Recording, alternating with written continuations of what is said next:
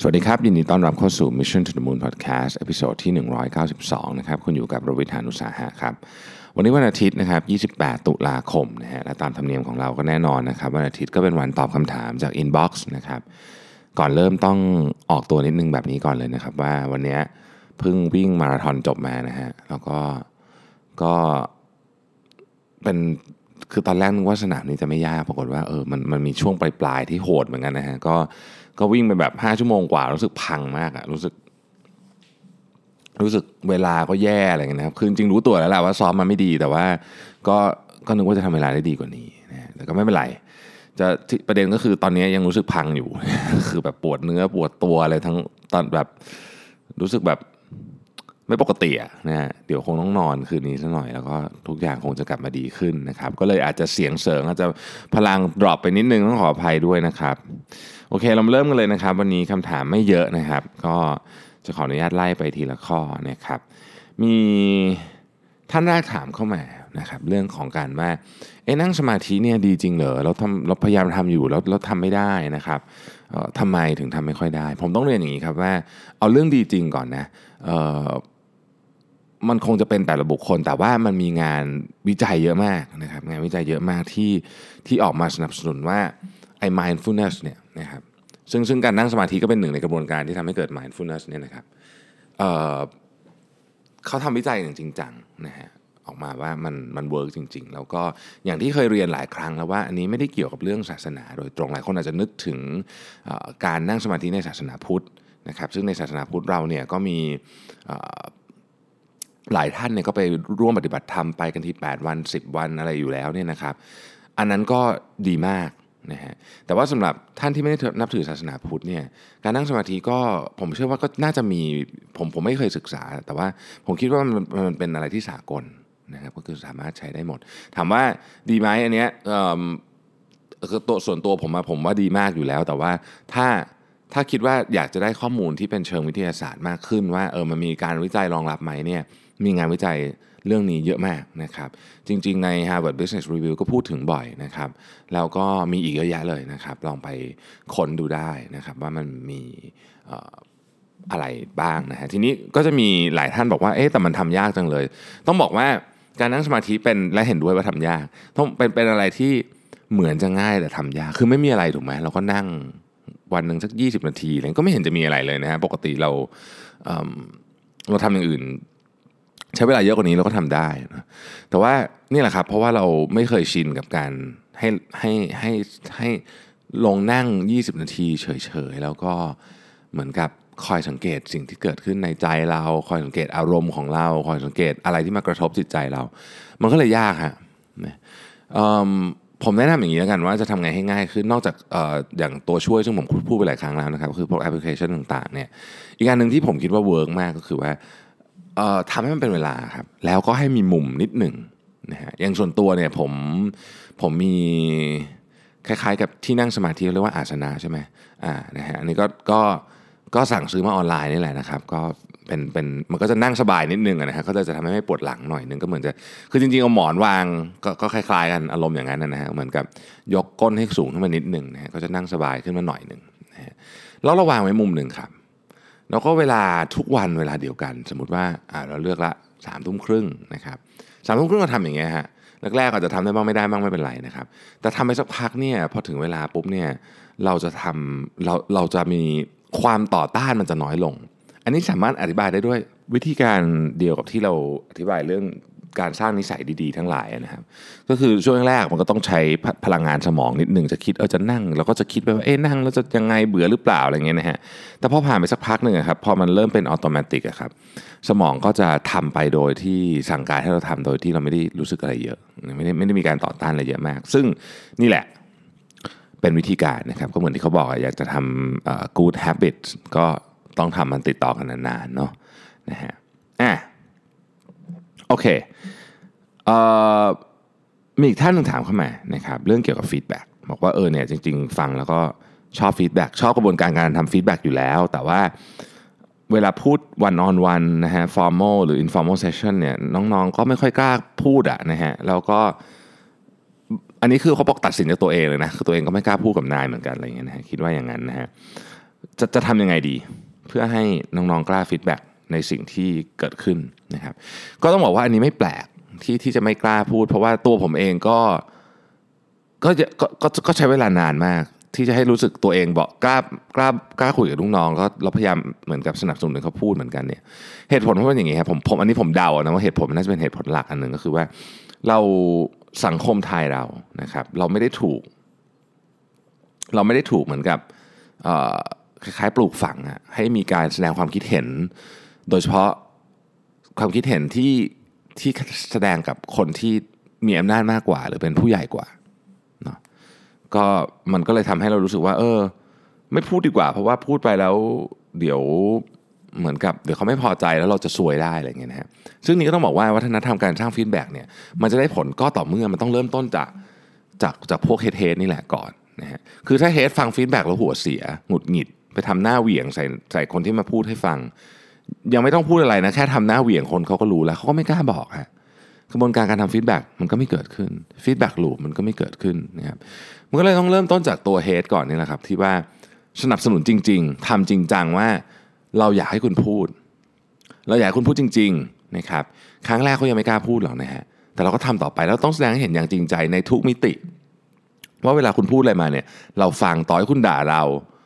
พูดว่าเราทำไม่ดูไม่ดีไม่ดีอย่างงู้นอย่างนี้ แต่ถ้ามันมีเหตุผลเพียงพอเนี่ยเราในฐานะหัวหน้าเนี่ยก็จะฟังนะครับแล้วก็จะไม่ตัดสินเขา เพราะว่าเขาพูดว่าเราทำอะไรไม่ดี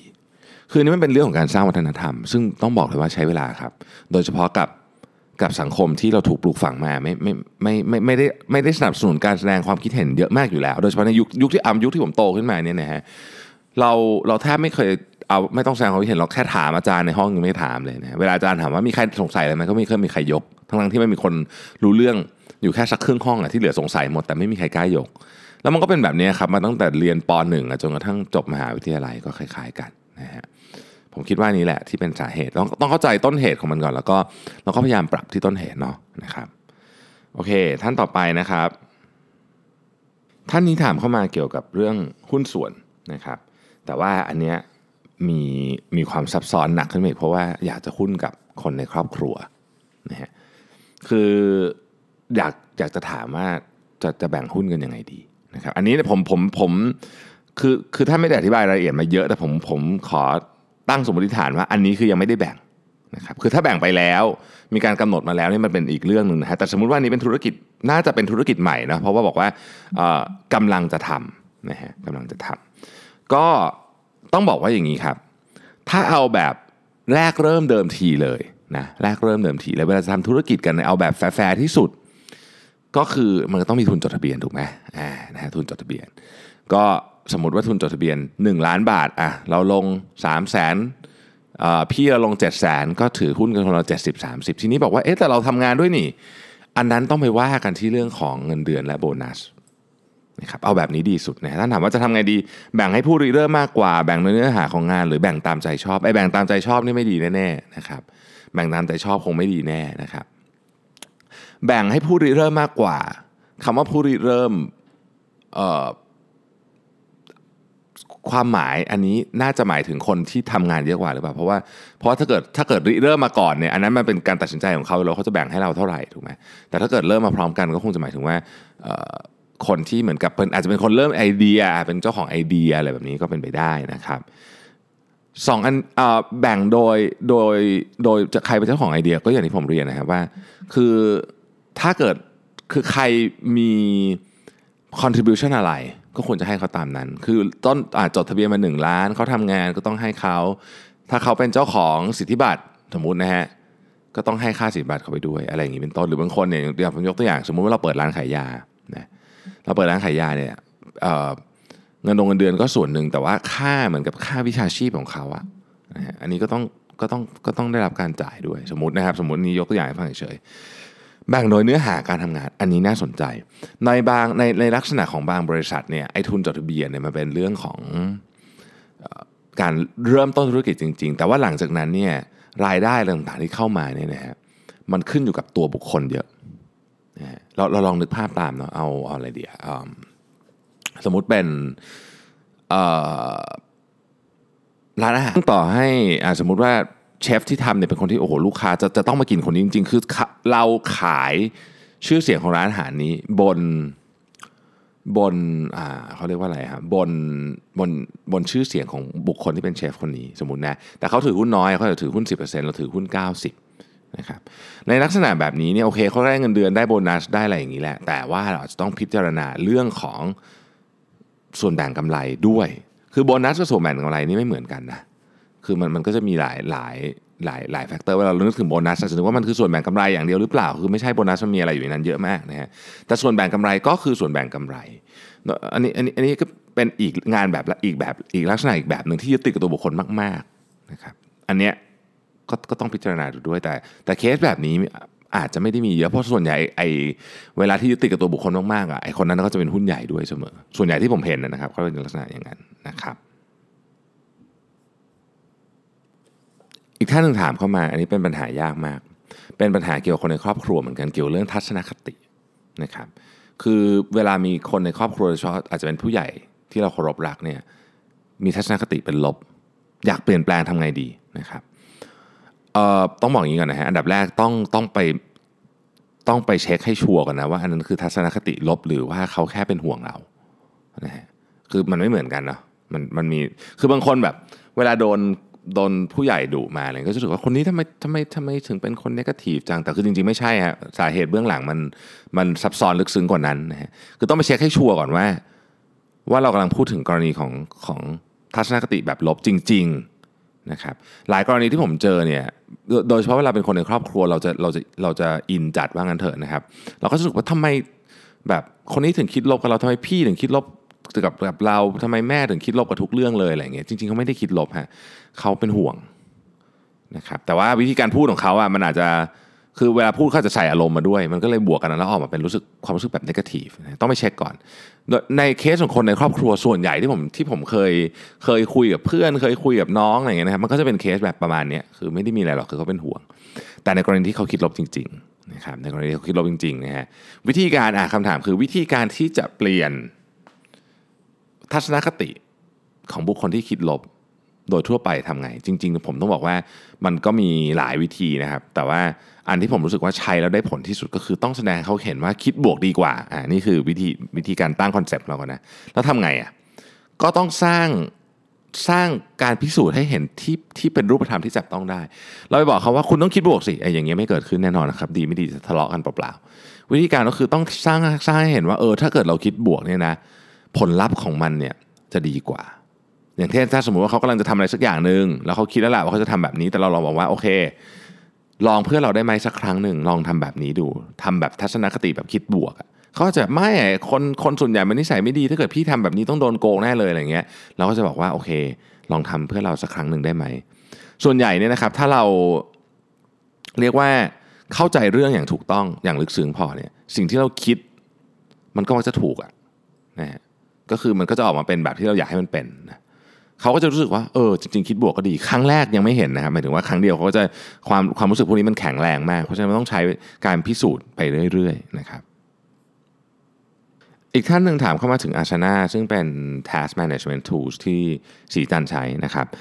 ออบอกว่ารู้สึกใช้ไม่ค่อยคล่องนะฮะจริง ๆ มันก็มันมันต้องใช้เวลากับมันนิดหนึ่งนะครับ คือมันทุกทุกทุกทุกเครื่องมือทุกอย่างนะครับ ก็ก็ต้องใช้เวลาแต่ว่า คำถามของท่านเนี่ยสเปซิฟิกเป็นนิดนึงว่า จะสร้างแทสยังไงนะฮะ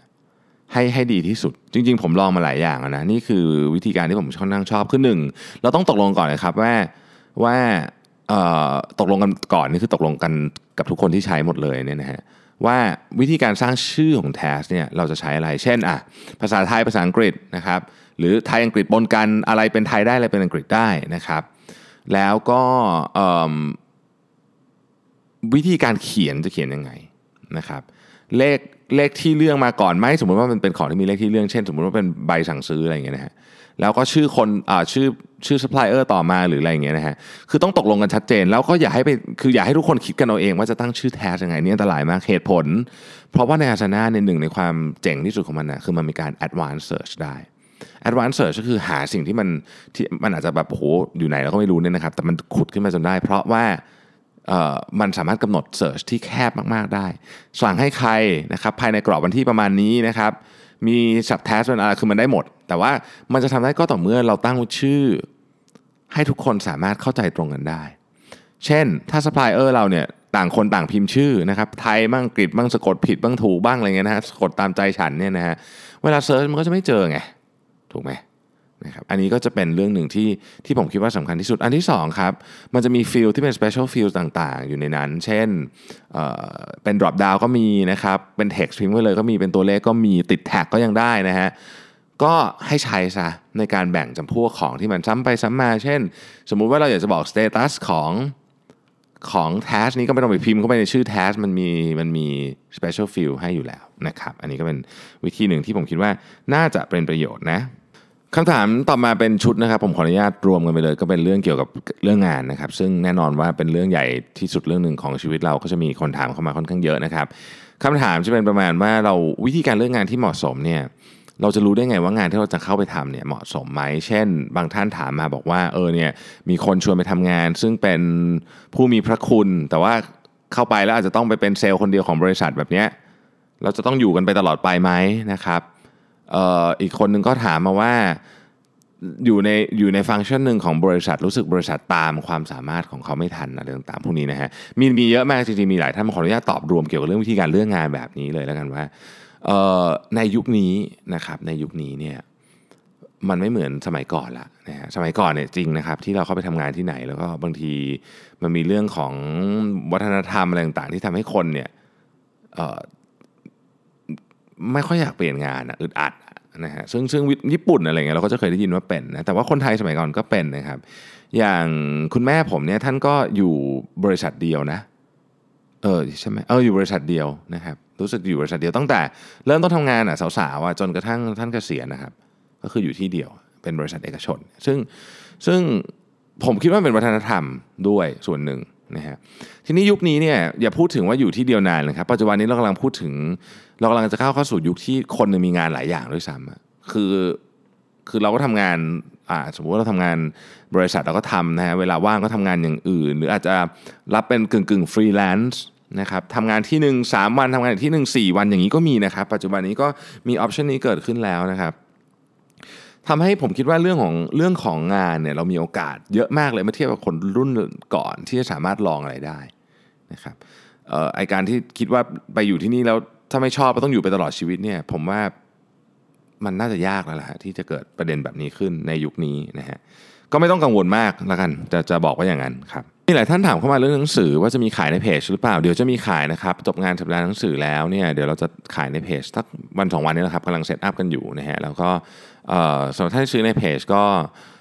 เนื่องจากเนื่องจากส่งจากออฟฟิศผมเดี๋ยวผมก็จะเซ็นลายเซ็นให้แล้วก็ใครอยากจะเขียนอยากให้เขียนอะไรก็ก็เขียนได้นะฮะอีกท่านถามเข้ามาว่าเมื่อไหร่เว็บไซต์จะเสร็จนะครับคือจริงๆ mission to the moon.co เนี่ยต้องบอกว่าไม่ได้อัปเดตมานานแล้วนะครับ เดี๋ยวกำลังทำอยู่นะครับเดี๋ยวต้องเดี๋ยวเดี๋ยวคือ คือตอนนี้กำลังคิดคอนเซปต์อยู่ต้องบอกอย่างนี้กันคำว่าทำคือกำลังคิดคอนเซปต์อยู่มันมีอะไรหลายอย่างที่ผมมีความรู้สึกว่าอยากจะทำเพิ่ม แล้วก็จะทำเป็นกึ่งกึ่ง community ด้วยนะครับ ก็เลยอยากจะวางโครงให้มันเสร็จไปเลยทีเดียวนะฮะแล้วก็ผมก็ต้องแน่นอนให้ทีม tech ทำอะเพราะเขาก็เขาก็มีคือทีมเทคผมเนี่ยเขาจะมีตารางชัดเจนมากว่าตอนไหนทำอะไรนะฮะผมเองก็ไปแทรกเขาไม่ได้ เพราะว่าเขาเขาเขางานเขาเยอะจริงๆนะก็ก็เลยอาจจะ อาจจะยังไม่เร็วๆนี้แล้วกันต้องใช้คำนี้ไม่เร็วๆนี้สักพักหนึ่งนะฮะอ่านอ่านเพจ Facebook ไปก่อนนะครับ แล้วก็นี่แหละโอเคท่านท่านก็ถามต่อมาเลยบอกว่าเออเพจ Facebook มันตามหาเอ่ออาร์ติเคิลยากซึ่งก็จริงครับ เพราะว่ามันมันรันไปเรื่อยๆเนาะมันมันก็ตามหายากก็ถ้าอยากอ่านอันไหนจริงๆ ที่รู้สึกว่าเออเคยอ่านคุ้นๆนะครับ แล้วก็อยากให้ผมหาให้เนี่ยเดี๋ยวหาให้ได้นะครับ อีกท่านถามเข้ามาบอกว่าหนังสือ ภาษาอังกฤษกับภาษาไทยอ่านอะไรดีนะครับ